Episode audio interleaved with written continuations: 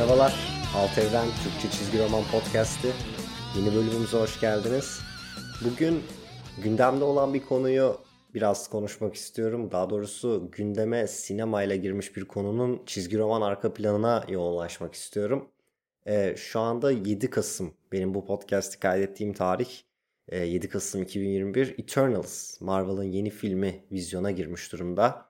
Ee, ve tabii çizgi roman dünyasının, film dünyasının, Marvel'la ilgilenenlerin en çok e, dikkatini çeken konu şu anda Eternals. E, fakat Marvel biliyorsunuz çok sayıda artık film yapıyor ve bu karakterlerin bazılarını çok yakından tanırken bazılarını o kadar yakından tanımayabiliyoruz. Eternals biraz daha az tanınan Marvel karakterlerinden bir tanesi. E, bu bölümü çeksem mi çekmesem mi Eternals'la ilgili bir şeyler yazıp e, bir podcast yapsam mı diye düşünüyordum. Kesin kararı e, Reddit'te yine bir yorum görünce e, daha doğrusu bir konu görünce e, verdim. Kendisini çok büyük bir Marvel hayranı ve çizgi roman hayranı olarak tanıtan birisi. Ben bu kadar yıldır Marvel okuyorum, bu kadar yıldır ilgileniyorum. Eternals'ı daha önce hiç duymamıştım diye bir başlık açmış.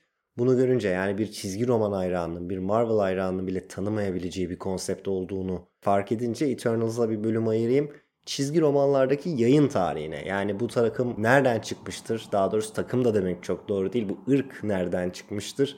Ee, neden Marvel böyle bir e, film yapma isteği duymuş olabilir? Bu karakterleri gündeme getiren olay nedir?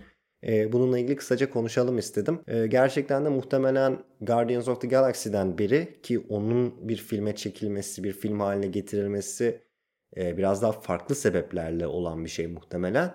Ama Guardians of the Galaxy'den beri Marvel'ın en az tanınan e, projesi film haline getirilen.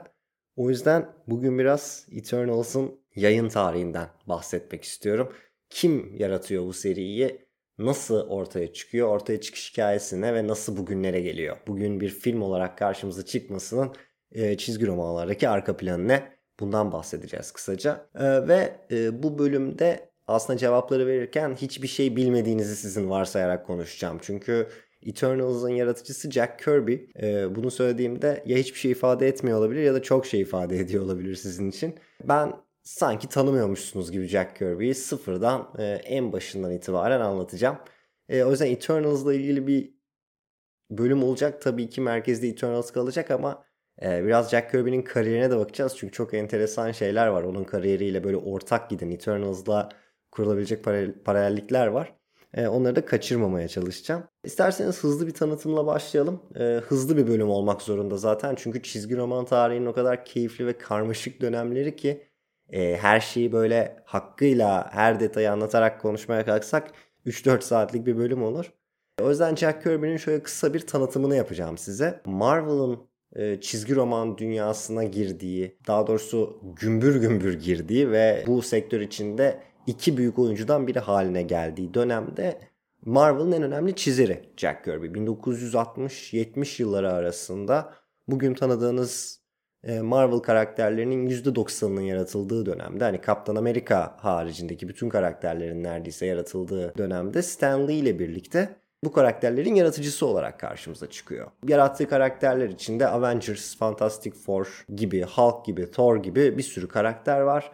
Aynı zamanda Spider-Man vesaire gibi pek çok e, dergide de hani arka planda yaratıcılık konumunda olduğu e, söyleniyor. Yani buralarda da doğrudan kredi almasa da mesela Spider-Man'in çizeri o değil Steve Ditko ama ilk sayısının kapağını Jack Kirby çiziyor. Daha sonraki röportajlarda da hep bu sürece dahil olduğunu iddia ediyor. Hatta yine çok çok ayrı ve kendi içinde bir podcast konusu olabilecek bir mesele olsa da Jack Kirby bütün bu çizgi romanların yaratım sürecinde Stan Lee'ye göre daha fazla rol oynadığını iddia ediyor. İlerleyen yıllarda araları biraz e, bozuluyor.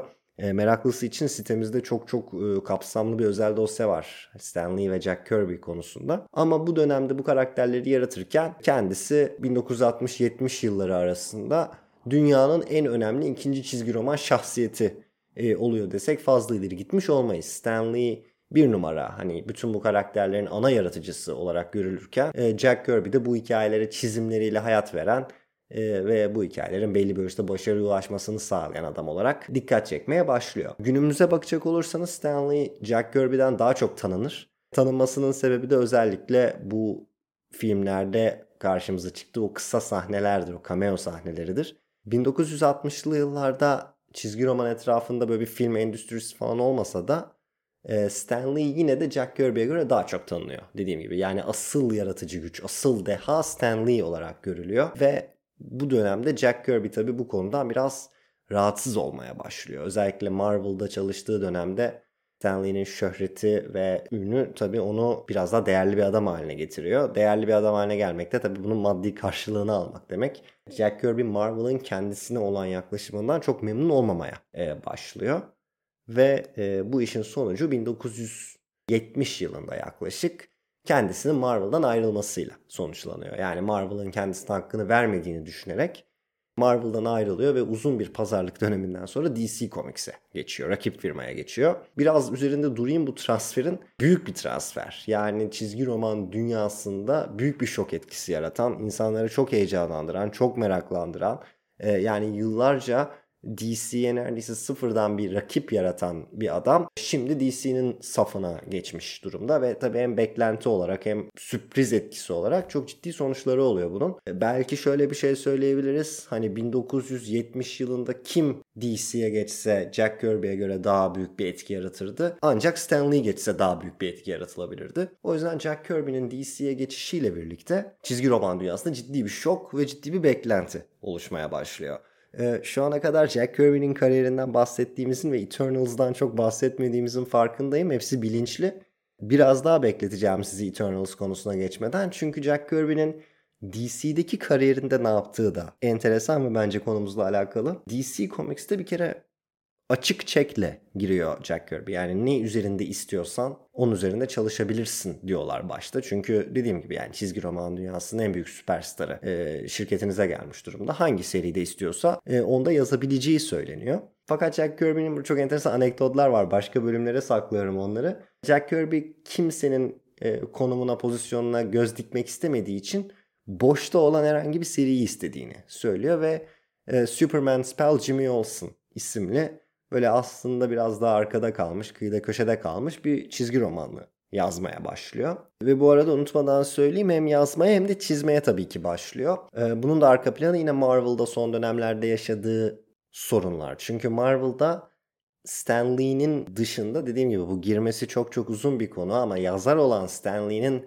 e, dışında Jack Kirby'nin de işin senaryo kısmına çok fazla emek verdiğine ve e, bu konuda da kredi almak istediğini yani çizgi romanların aynı zamanda senaryolaştırılmasında ve yazılmasında da pay görmek iste pay almak istediğini e, biliyoruz. Bu noktada DC'ye geçtiğinde pazarlık konularından bir tanesi ve onun taviz vermeyeceği konulardan bir tanesi kendi serileri üzerinde çalışmak istiyor. Yani kendisi hem yazar hem çizer olmak istiyor. Ve tabii DC hani onu elde etmek için her şeyi yapacağından bu noktada buna da tamam diyorlar ve Superman Spell Jimmy Olsen'la birlikte e, DC Comics dünyasına giriyor. Fakat e, bununla sınırlı kalmıyor.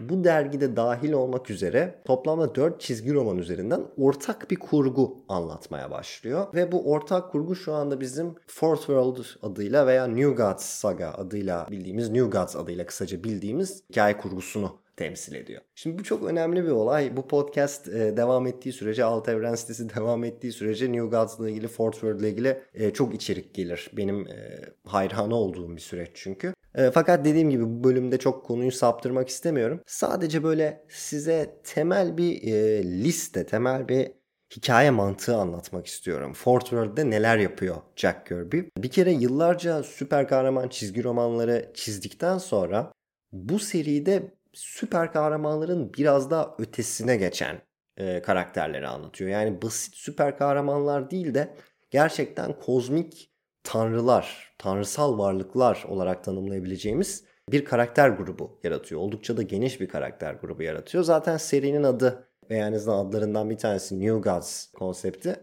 E, bunu ifade eden bir konsept. Yeni tanrılar konsepti. Hatta ilginç bir bilgi bunu atlamayayım. Bu Fourth World ve e, New Gods serisi eski tanrılara yani bu Norse mitolojisinin, Yunan mitolojisinin tanrılarına bir devam olarak yazılıyor. Yani o tanrılar ortadan kalktıktan ve önemlerini yitirdikten sonra işte örneğin bir Ragnarok süreci sonrasında onlar yerine gelen yeni tanrılar e, gibi bir konsept var. Ve enteresan bir anekdot, enteresan bir söylenti. Jack Kirby'nin bunu ilk olarak Marvel'da bir Thor hikayesi olarak, Thor etrafında yaşanacak bir hikaye olarak planladı. O seriye bir devam olarak planladı ama pek çok sebepten ve başlıca tabii Thor'un çok popüler olması ve hiçbir yere gidemeyeceği gerçeğinden dolayı hayata geçiremediği bir proje olarak e, düşünülüyor ve DC'de eski tanrılar o kadar fazla ön planda olmadığı için burada özgürce bu hikayeyi anlatabiliyor ama en önemli maddelerden bir tanesi e, süper kahramanın ötesinde. Yani a işte kafama radyasyon çarptı da örümcek adam oldum işte bilmem ne oldum e, süper güçler kazandım gideyim insanlara yardım edeyim'in ötesinde bir kurgu. İkinci önemli nokta Fort World ile ilgili e, bilinmesi gereken günün sonunda yani belli bir süre bu seriler devam ediyor bu kapsamdaki seriler hikayeler ama günün sonunda DC'nin Jack Kirby gibi bir isimden beklediği o büyük başarıyı, o maddi başarıyı e, büyük başarı diyorum siz maddi başarı anlayın. E, bu seriler elde edemiyor. Yani dönemleri içinde yaygın okur kitleleri arasında çok popüler olamıyor. Çok yüksek satış rakamlarına e, ulaşamıyor. Bu da ikinci önemli nokta. Fakat ne yapabiliyorlar, neyi başarabiliyorlar? Bu dönemde çizgi romanları takip eden hem bu dönemin yazarlarını, çizerlerini hem de daha sonraki neslin yazar ve çizerlerini çok ciddi şekilde etkiliyor bu seriler. Yani biraz daha böyle artık niş mi dersiniz, kült mü dersiniz öyle bir takipçi kitlesi oluyor. Az insan seviyor bu serileri ama öz bir şekilde seviyorlar. Yani bunları unutmuyorlar. Bu karakterleri akıllarında arka planda e, yaşatıyorlar ve günün birinde çizgi romanları yazma sırası onlara geldiğinde bu karakterlerin önemlerinin giderek arttığını görüyoruz. Yani yeni jenerasyonları ve o anda bu serileri okuyan yazar çizerleri etkilemiş olması döneminde çok popüler olmayan, çok fazla sevilmeyen, belki DC evreninin en önemli unsurları arasına giremeyen bu karakterleri daha sonra bu evrenin en önemli varlıkları e, arasına getiriyor. Örnek vermek gerekirse DC Comics'in en önemli kötü karakteri.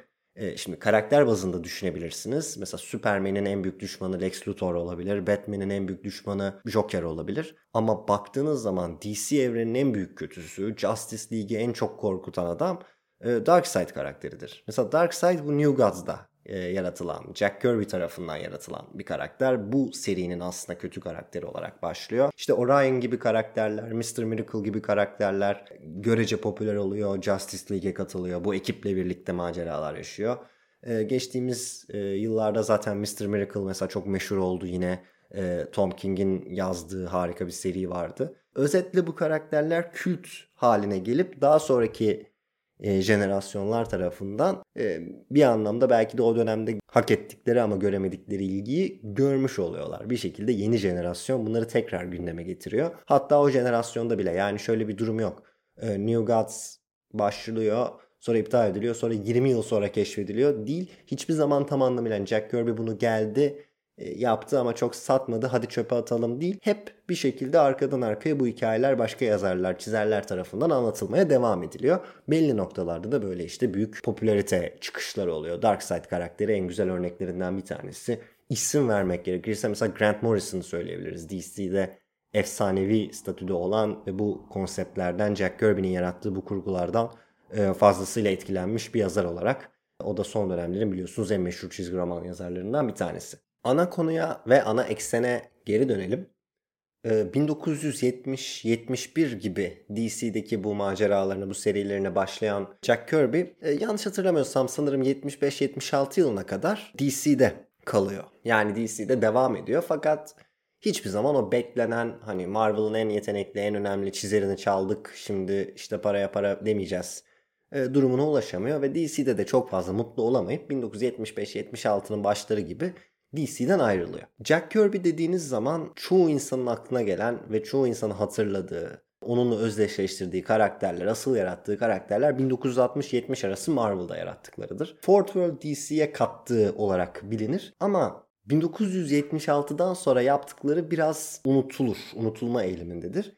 1976'da Kirby Marvel'a geri dönüyor. Yani yuvaya geri dönüyor. DC'de çok fazla mutlu olamayıp tekrar ayrıldığı yere geri dönüyor. Hatta e, geri dönüşünü Stan Lee duyuruyor. E, hem böyle yazılarında hem de bir e, o dönemin çizgi roman fuarlarından bir tanesinde. Ve böyle büyük bir şekilde tekrar e, büyük bir olay olarak Marvel'a geri dönüyor. Tabi e, dönemin değiştiğini, çizgi roman tarzının değiştiğini, yazarlık çizerlik anlayışının değiştiğini biraz hatırlamak gerekiyor. O yüzden artık 1976'da Marvel'a dönen Jack Kirby öyle hani bütün serileri alsın da tekrar o çizmeye devam etsin gibi bir durumda değil.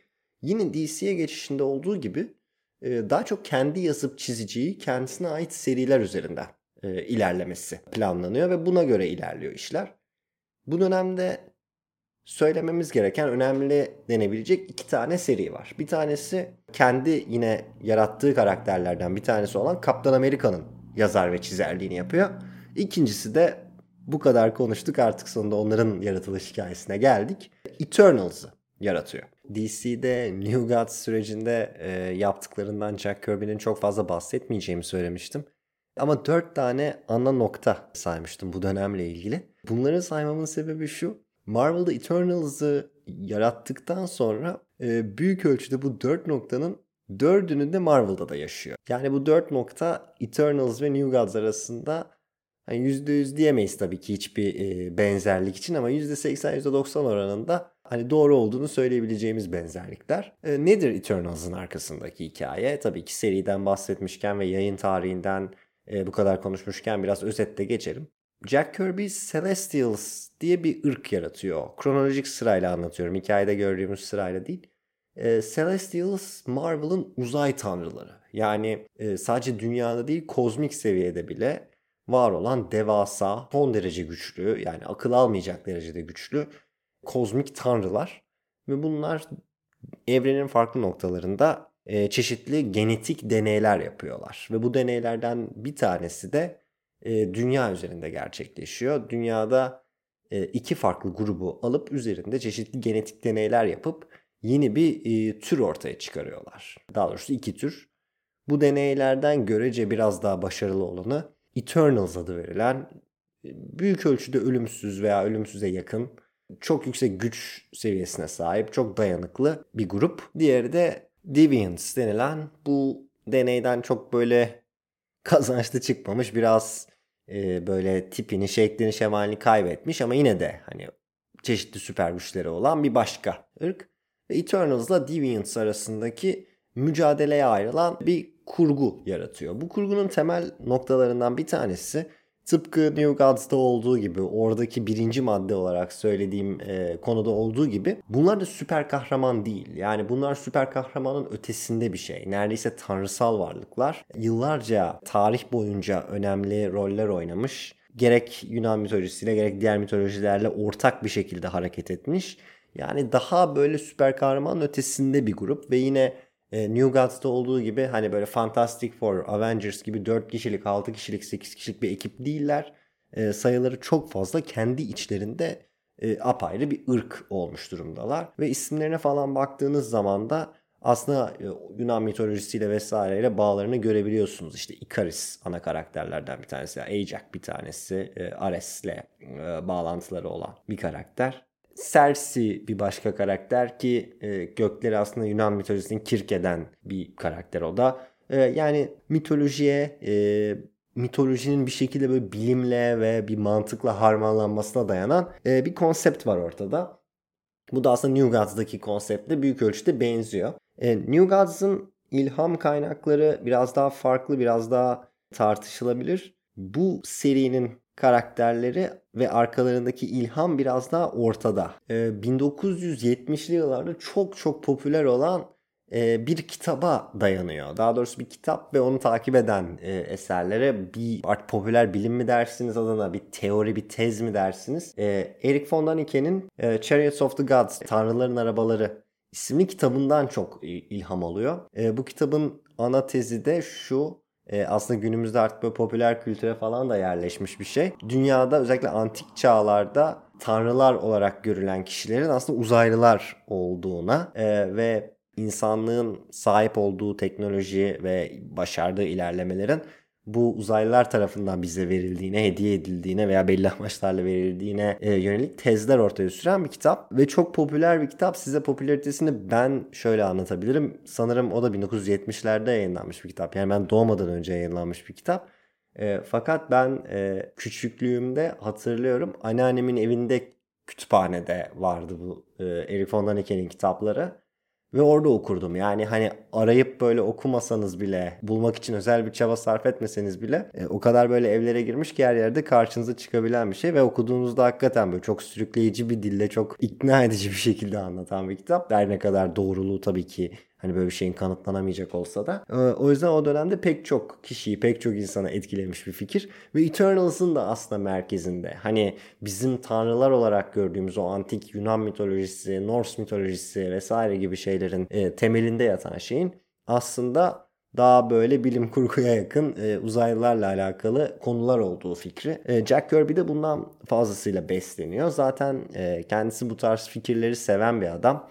Çok bölümü uzatmamak için e, detaya girmiyorum ama mesela şöyle bir örnek vereyim. İlk kısımlarında podcast'in Stanley ile Jack Kirby arasında kimin daha çok şey yarattığı veya bu yaratılan başarılı karakterlerde kimin sorumluluğunun daha fazla olduğuna yönelik tartışmalar olduğunu söylemiştim. E, Jack Kirby'nin buradaki argümanlarından bir tanesi Stanley böyle şeylerle fazla ilgilenmezken kendisinin sürekli popüler bilim, popüler mitoloji e, dergilerini, kitaplarını sürekli okuması e, buradan okuyup buradan beslenmesi. Yani argüman şuna geliyor.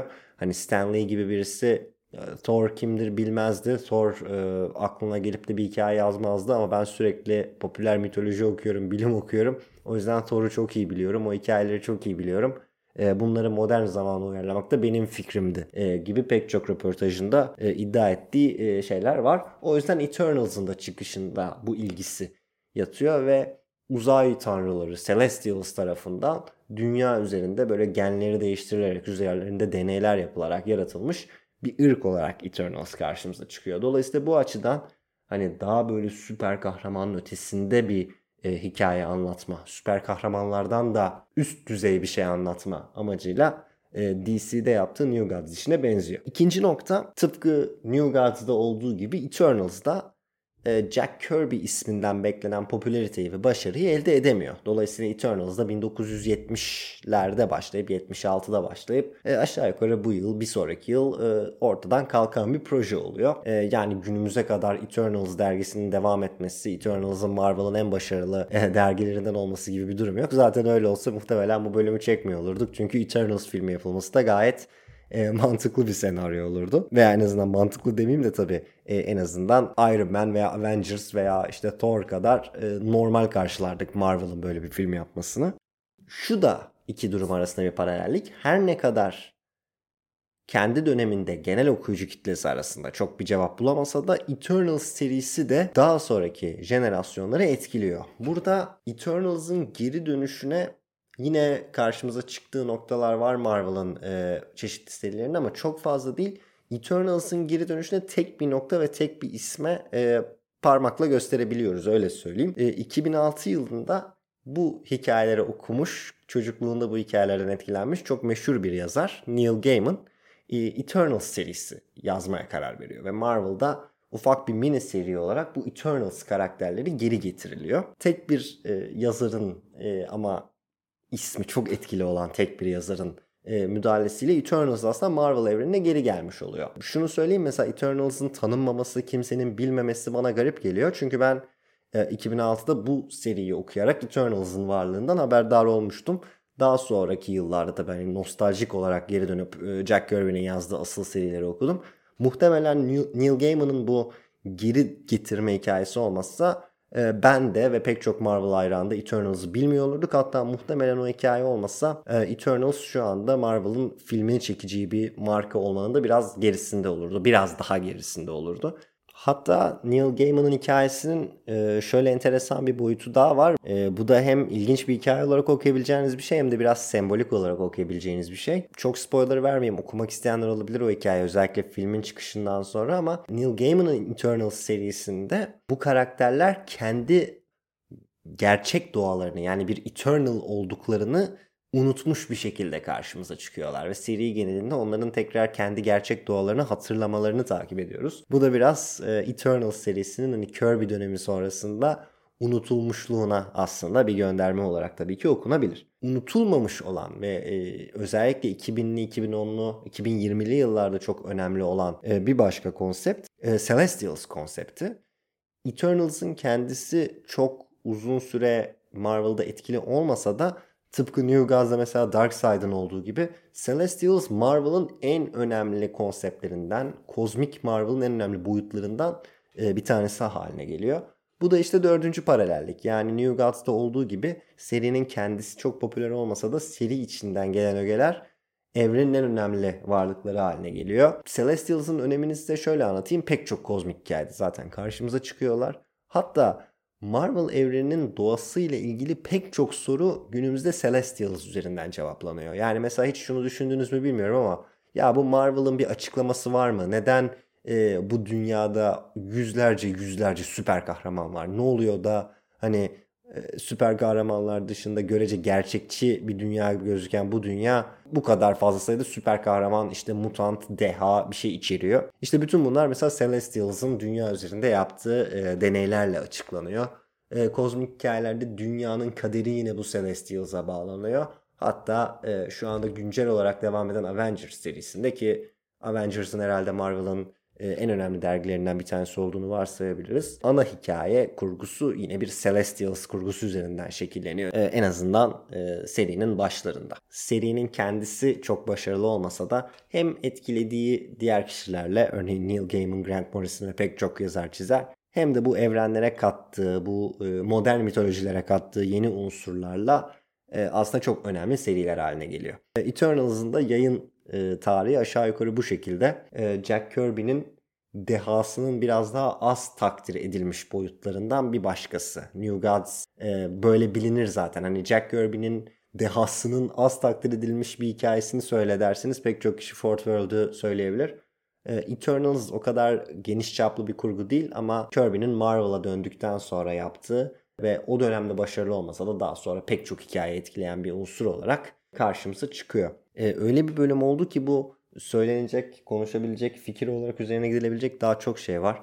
Mesela Jack Kirby'nin hani 70'lerde yaptığı hikayeler neden kitlelere erişemedi? Neden kitleler bunu çok sevmedi de diğer yazar ve çizerler bunun içinden çok fazla başarılı olan, popüler olan hikaye çıkarttı. Bu hikayelerin ortak noktaları vesaireleri neydi? Bunun üzerine gidebilirsiniz. Ee, Marvel'ın arka planda kalmış bu karakterler, bu kurgular üzerinden filmler çekmesinin üzerine gidebilirsiniz. Ee, bir sürü enteresan konu var. Hatta muhtemelen önümüzdeki bölümde biraz bu konuya devam edeceğim. Marvel üzerinden ve filmler üzerinden. Ama Eternals'ın hani nereden çıktığını, e, neden o kadar fazla tanınmadığını ve çok fazla tanınmasa da neden bu konuyla ilgili bir film yapmanın Marvel için aslında mantıklı denebilecek bir e, hamle olduğunu az çok aktarabildiğimi umuyorum. Eğer bu karakterleri biraz daha yakından tanımak isterseniz ben size Neil Gaiman'ın serisini öneririm. Jack Kirby'nin orijinal serisine gitmeden önce Neil Gaiman'ınkini okuyabilirsiniz. E, tabii Neil Gaiman da kendi içinde çok çok önemli bir yazar. O yüzden Neil Gaiman e, bir seriyi yazdıktan sonra ve Eternals konseptini yeniden gündeme getirdikten sonra e, bu seri kendi içinde de devam ediyor. Neil Gaiman yazmasa da onun yazmasıyla yaratılan ilgiden Marvel faydalanmaya çalışıyor. Bu seriye de başlayıp daha sonra devam eden Eternals hikayelerinden takip edebilirsiniz. Özellikle Marvel Unlimited falan kullanıyorsanız e, bütün bu hikayeleri orada bulabilirsiniz. Bu arada şu çok önemli detayı belki de başta söylemem gerekiyordu ama şimdi söyleyeyim. Ee, benim tabii henüz filmi izlememiş olduğumu ve filmle ilgili hiçbir bilgim olmadığını da vurgulayayım. Ee, buradaki anlattığım her şey çizgi romanlarla ilgili boyutu işin. Filmler e, çoğu zaman çizgi romanlarda sadece fikri alıp e, tamamen farklı kurgular inşa ediyor. O yüzden e, filmlerde apayrı bir senaryo da karşımıza çıkıyor olabilir. Onu e, filmle ilgili daha sonra ben izledikten sonra tekrar belki konuşuruz. E, çok teşekkür ederim bu noktaya kadar dinlediyseniz. Bir sonraki bölümde görüşmek üzere. Hoşçakalın.